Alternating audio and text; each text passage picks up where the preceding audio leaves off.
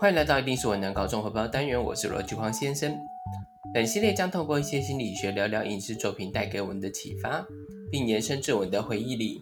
而本集的主题是 Netflix 即将下架，接下来只能在迪士尼加上看到的美国经典情景喜剧《How I Met Your Mother》。为什么先说英文呢？不是因为英文有多好。而是因为它的中文有两个名字，呃，卫视中文台翻译叫做《最爱总动员》，那有一些翻译为《老爸老妈的浪漫史》。这是一个九季的影集，第九季在二零一四年的三月播毕。为什么今天综合报会讲这个影集呢？除了这影集将在今年的十二月三十一号下架外，呃，也因为这个影集是我人生中第三喜欢的情景喜剧，因此才说想要聊一下。然后我们也像这个影集一样，回顾一下一路走来的人生。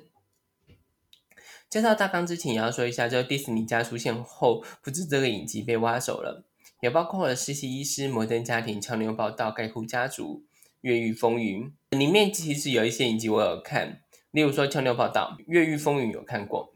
而且这些影集都蛮经典的，因此我要说 Netflix 加油，不要再订一些烂剧了，也管管就是购入的内容，还有就是你们家自己原创的影集或电影，呃，例如说红色追击，你不要再出现这种东西，拜托，求你们了，不然真的会退订啊。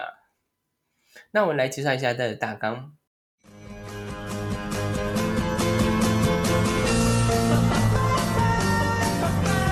主要诉说的是纽约的设计师 Ted Mosby 在二零三零年时跟自己一对儿女说，当年他是如何遇到他们妈妈的。那这个故事一说就说了九季之久，然后一季有二十集哦，然后总共是十五年。所有的故事是从二零零五年开始，大学毕业后的 Ted 搬到了纽约工作，他也跟大学同寝室友 Marshall 以及 Marshall 的女友 Lily 三个人同住在纽约的公寓之中。接近三十岁的众人追逐着自己的梦想，同时间大家也希望能够在这座大城市里成家立业。因此，Ted 在常去的酒吧里认识了 Robin，但很可惜的，Robin 并不是 Ted 的一生挚爱，她只是 Ted 儿女的 Robin 阿姨。故事围绕着他们四人展开。然后他们还有一个好朋友叫巴尼，应该正确来说是五个人展开。泰德在完成建筑师梦想之后，成为了教授建筑系的大学教授，而他也在经历许多女友之后，终于见到了小黄伞的主人，也就是泰德老婆一对儿女的妈妈 Tracy。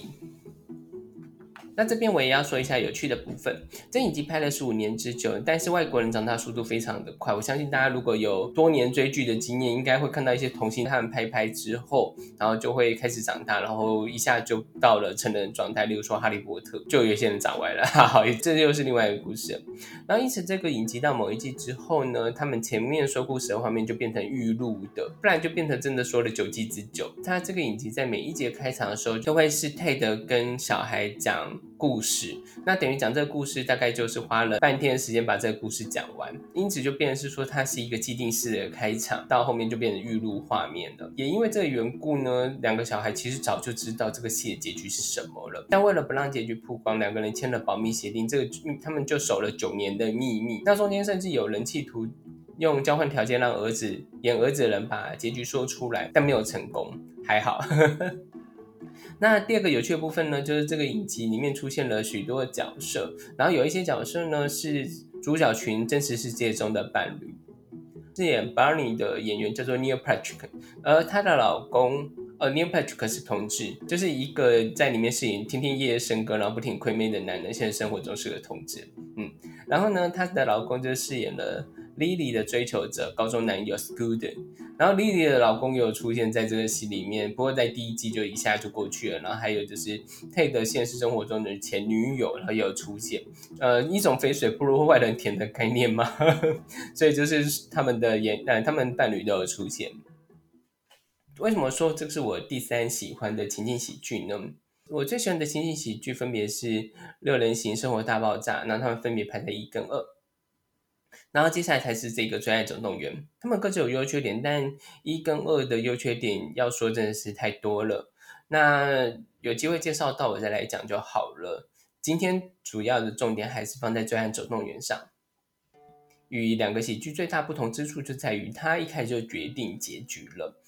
呃，《六人行》跟《生活大爆炸》，然后或者是其他的影集。多数都是看观众反应来决定剧情的，就很像看收视率一样。而因为情景喜剧蛮多都是现场观众的，而六人行生活大爆炸都是有的，所以他们那一个你听到他们有一些笑声，并不是罐头笑声，而是现场真的有观众在看，然后笑出来的。呃，这个文化其实跟台湾蛮不一样啦。台湾真的是没有办法实行这件事情，因为呃，台湾的观众会比较保守吧，所以就不太会有太大反应。不晓得大家有没有参加过那种很尴尬的演唱会，就是呃，例如说是跨年或者是哪里演唱会，那因为总会请一些比较小咖的人来，这样台上的艺人希望带动气氛，然后就就希望大家参与。那我是有遇过很尴尬一场，就是忘掉是某个歌手吧。然后他就在上面唱很起劲，然后就叫他说：“哎，大家跟我一起挥手。”然后就现下面没有人鸟他，就超尴尬、超可怜的。那因为现在跨年演唱会也近了，虽然不不晓得今年会不会受疫情影响而停止办理。大家如果遇到这种的话，还是给台上艺人一点回馈吧，就很像情景喜剧的现场一样。如果没有回馈的话，他们真的不知道该怎么演下去，也不知道呃，我现在讲的东西大家有没有中。故事都在讲述 Ted 如何遇到一生挚爱，而大家也会好奇谁是他的真命天女。那其实这种手法在欧美是少见，就是一开始决定目标，因为欧美的影集是以季度计算，他们会看收视率好不好，花不花钱，要不要继续下去。像有一些花钱没继续下去的影集，就是像大家知道的《超凡八人组》，因为真的是太花钱了。而《超凡八人组》是一个跨很多国家拍摄的电影。如果它没有达到超高的回收量，这是美猴诶。因此，在即便因此即便有 A 片网站愿意投资的情况下，他们还是决定结束了这个影集。因此，它只有两季而已。那这边我也聊一下剧本创作这件事情。为什么台湾的影集多半不适合拍摄续集呢？而台湾的影集就跟呃，最爱总动员差不多，就是他们有设定一个明确目标，因此故事说完之后就没有办法继续说下去。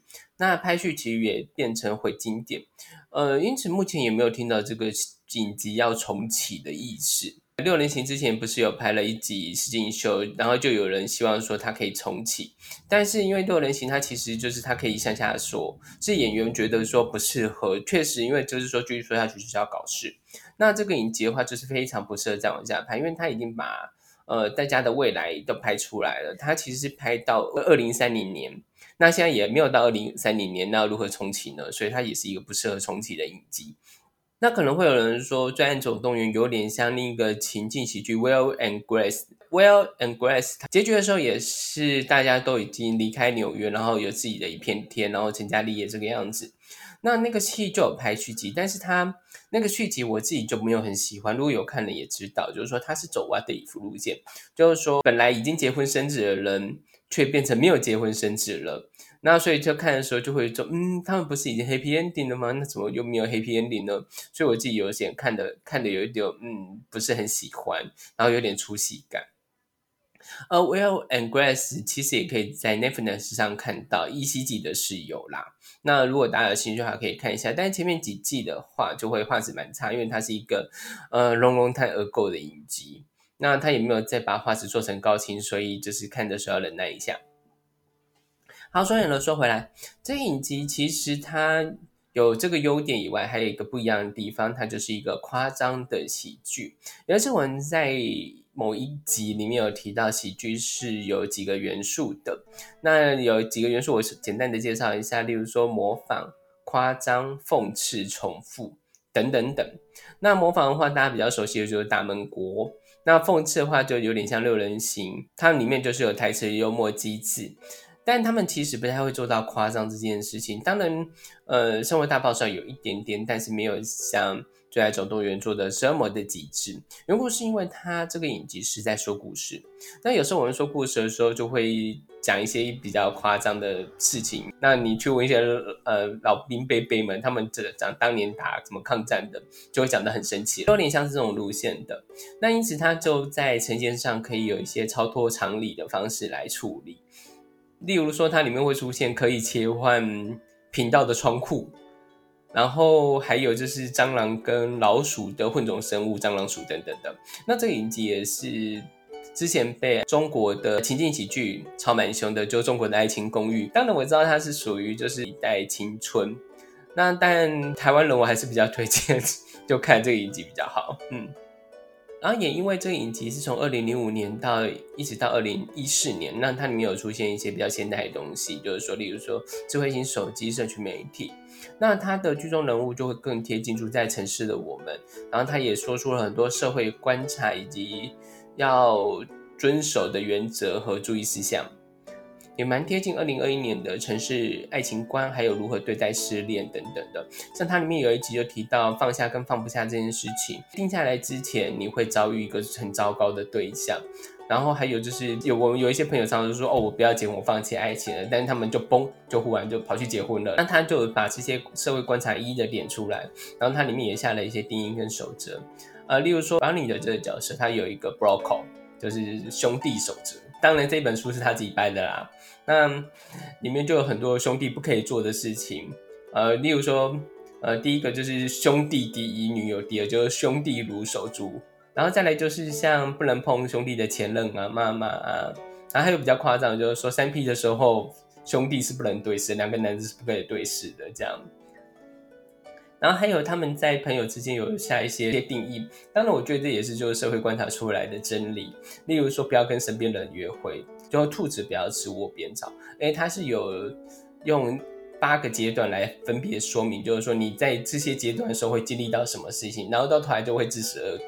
那因此它有这个社会观察也摆在里面。还有再来就是它单集的是像美人鱼理论、龙虾现象，还有就是三天守则，就是说你约刚约会三天里，你要等三天才能传讯息给对方。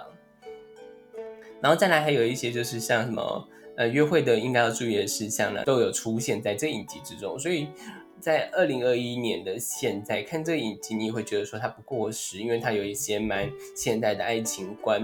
因为六人行的话，就是比较久以前。然后，哎，他们的人也不是夜夜笙歌派的。其实六人行他们常去的地方就是中央咖啡、中央公园咖啡厅。那他们这一群人就是 Ted 他们去的地方是呃酒吧。那所以就是说，酒吧比较符合就是现在年轻人常去的场所，而不会是咖啡厅，然后在咖啡厅话家常。对，这真是有差异的。不过这也要聊一下，就是说最近咖啡厅其实也不是去聊天的，参加咖啡厅是图书馆。虽然这个现象我自己也觉得有好有不好了。就是说，如果你想要在咖啡厅里面看书的话，是有一个安静空间是蛮好的，但是我觉得也会。造成别人不敢聊天的情况，其实我觉得，因为那也是人家营业场所，人家也要拼翻桌率，那也是一个大家能够自由畅谈的空间。因此，我觉得是说，应该让呃想要聊天的人可以聊天，想要看书的人可以看书。我觉得应该是这样，子，就互相尊重。因为前阵子有看到一条新闻，就是学生在里面看书，然后有人在里面喝咖啡聊天，然后学生进来叫聊天的人闭嘴，这真的是不行啊！因为说句实话，那个地方是咖啡厅，并不是图书馆。那图书馆的话，你当然有权利叫人家闭嘴啊。想要去咖啡厅看书，我建议还是找呃，它本身是有设定呃，不是不能讲话的咖啡厅。哦，其实，在大桃园地区是有那么一家咖啡厅，它是禁止人家说话的。就在桃园火车站图书馆的附近，然后老板也不介意人家就是在里面看书看很久，他也不考虑翻桌率。那所以我觉得是说，确实是有这样的店。那我觉得如果大家想看书的话，应该是要去找这种类型的店会比较好。呃，然后有的有的咖啡厅就是确实是给人家聊天的，那我就觉得说，那那就给人家那个空间吧。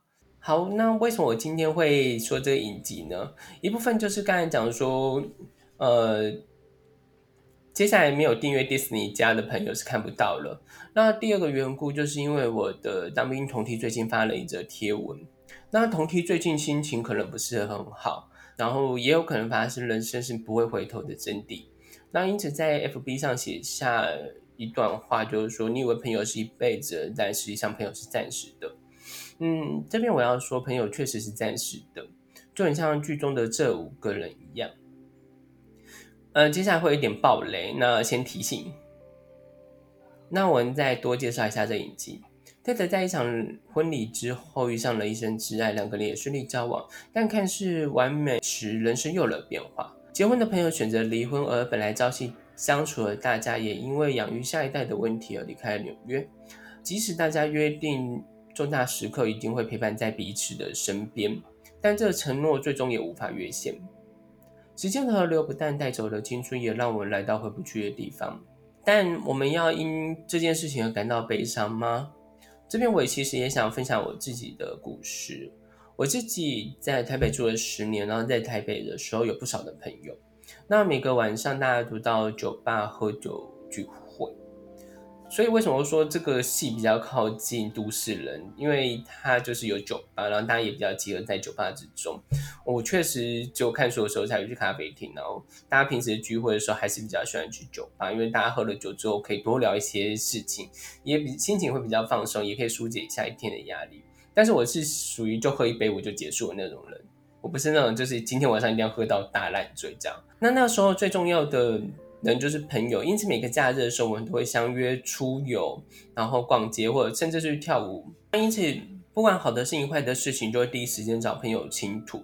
那因为大家都住在同一个城市里面，过着有点相似的生活。相似的生活意思是说，不是不是说大家在同一个职场，而是说，因为我即便我在不同职场，但是碰到问题都类似的，但是一定都有烂主管、烂同事啊。然后，呃，在都市里面追求爱情就是跌跌撞撞的，你要讨生活，然后又要糊口饭吃，因此追寻梦想这件事情就是变得格外困难。如果我们是有钱人，当然是不至于，但是我就是一件没钱的人嘛，所以就变成是说啊，你要在生活还有在梦想之间找到平衡点是非常困难的。而且因为我们会到大城市去，主要也是追寻梦想，因此。就会觉得说很两难。除了跟朋友倾吐以外，那时候我们很喜欢一个图文作家。这边也介绍一下这个图文作家。我很喜欢图文作家，他叫做高木直子，他是一个日本图文作家。他第一本书叫做《一百五十公分的生活》，然后第二本书就叫做《一个人住第五年》，然后之后他也出了一系列的书啦，就是像一个人上东京、一个人住第九年、一个人漂泊的日子。一个人住第几年等等等作品，他的作品多半都是说他在嗯东京一个人生活，因为他其实也是到东京找寻机会，因为他就是画插画嘛。那因为他本来是三重县人，不是不是新不是新北三重，要讲清楚。日本有一个县市叫做三重县，那他也是在关比较靠关系，然后嗯比较乡下的地方。那你要做这种图文插画相关的工作的。画或者是漫画家相关的工作的话，嗯，在乡下地方是没有机会的。就像我们如果是要做媒体业的话，你原则上来讲一定要住在北部。因此，他演到了东京追寻自己想要的生活。那但是一个人在东京的生活其实是非常辛苦的，因此他才会把这些经历化成了一本一本的书。呃，当然一开始第五年的时候是住在很小公寓，然后生活是有点辛苦的。然后但后面的时候，就是因为呃人脉逐渐打开，然后有更多的工作机会，因此他后来的生活不止只有就是说一个人在东京是如何辛苦。而是有一些兴趣的书籍，例如说一个人去跑马拉松，那一个人去登山，一个人去旅行等等的，那他有有这些作品。那在台北的时候，我有朋友作陪，但是多半的时间就有点像这个图文作家一样，有蛮多时间都是一个人的。因此看他的作品的时候，可以感受到，就是有人在另一个大城市跟我一样努力，那自己也会多一点勇气，可以往梦想前进。目前还是在大都市一个人过生活的人，我也蛮推荐他早期的作品。即便说说画风比较比较简单，他其实一个画风蛮简单的作文作家。那但是呢，你可以看这些事情，然后可以有多一点的动力。嗯，我本来以为自己会在台北住下去，但过了三十岁之后，就生活又有一些不一样变化。呃，真的是三十岁是一个门槛，因为很多朋友在那个时候就开始结婚，那这个时候大家都还是约得出来的。那开始有小朋友之后，然后两个人变成三个人，变成四个人，呃，其实朋友就很难再约邀约了，因为其实带两个小朋友出门真的是硬仗啊。我实话说，我觉得太辛苦了。那所以就变成是说，大家能够相聚的时间就减少了。有很多邀约好的一些约定也没有办法做了，例如说大家要去旅行啊，那或者是一起出国这些事情就没办法实现。嗯，因此我才会说朋友是暂时的，但我们需要就好像刚才说的，我们需要为此感到悲伤吗？其实我觉得也不用，因为过了三十二岁之后，我也成为离开台北的一群人。呃，其实离开的人不止我啦，就是我有的朋友因为念书或者是去流浪而离开了台湾，去了加拿大、澳洲等等的。那有人为了追寻新的一片天，然后前往了上海、北京。还有人因为结婚的关系而搬到了南投，甚至是高雄。那大家真的是碰不到面啦。其实实话说，就是连。嗯，台南、高雄都碰不到面了，更甭说是上海，还有加拿大、澳洲。我们曾经有约好要去一起去加拿大看某个朋友，后来发现这是不可能的事情，尤其疫情起来的时候，真的是太困难了。那我自己因为工作考量的关系而搬离了台北，因为其实，在台北生活真的是比较贵的，那所以我后来就选择了就是搬离台北，但是我工作还是有一些员工还是会常跑台北啦，但不会像过往一样就是需要住在那。那不管如何，我自己也是选择另外一个生活方式，但也因此跟还留在台北的朋友就减少了联系，因为有一些朋友就是会约晚上，或者是像过往一样约去喝酒等等的。但是因为我已经住在外县市了嘛，也不可能就是说喝完酒之后去开车、骑车等等，因为毕竟喝酒不开车，那是一个政令宣导概念。那所以在这种情况下的话，你一次约不成，两次约不成，那久之大家都不会邀约你了，因为邀约的人其实会有一些内心受伤的感觉，因此就会减少减少联络。那也因为这个缘故，就变成是说大家就没什么机会聚会了。但我们人生在前进时，就常会碰到这种转折的时刻，因为在这个时候，我们都会有新的目标，或者是更重要的事情，就很像《追爱总动员》这影集一样，里面的角色 Marshall，因为生活关系成为了银行律师，但在经历一些事件之后，他又决定。呃，追寻自己的梦想。那 Ted 也是，其实他本来以为呃自己会是一个，一直是一个建筑设计师，但后来也因为一些事件的转折而成为了大学教授。那我们都不会想到自己会有这些转折跟变化，但是我们总会出现一些更重要的事情，就很像我刚才有讲到一个角色，他就是夜夜笙歌的 Barney。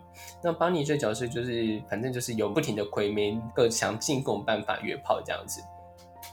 那但是他在女儿出生的时候就成为了一位父亲，然后甚至跟女儿讲说他是他一生的挚爱，呃，接下来人生就只有他最重要。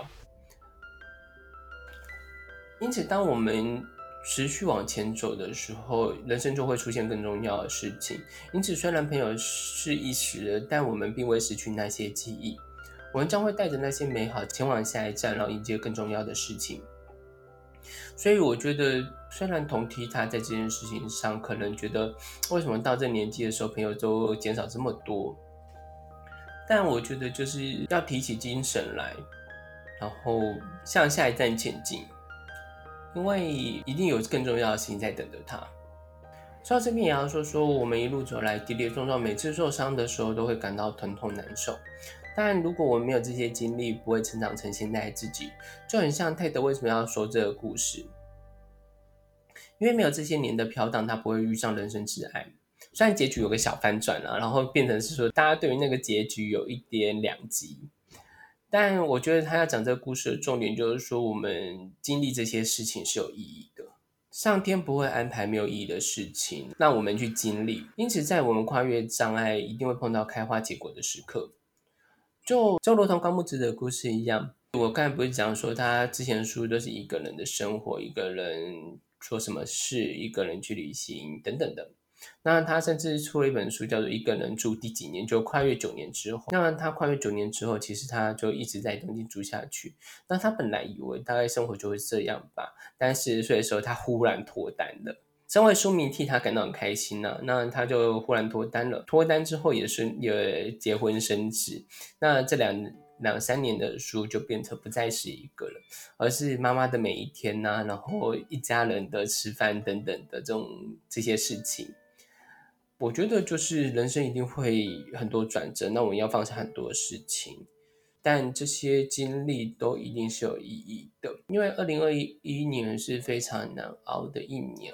那我相信大家一定经历了很多大大小小不开心的事情。但我相信这一年的低迷让大家一定都过得很不快乐，然后甚至有很多人你也很难再联系，因为确实，呃，我刚才讲的就是说有些朋友可能就很忙碌。那我觉得大家可能会有不一样的想法，不一样的人生，那因此就会有这样的情况。但是我觉得我们要带着这些回忆往前走，就像刚才讲的，一定会碰到开花结果的时刻。尤其是现在已经到十二月了，二零二零年也快要来了。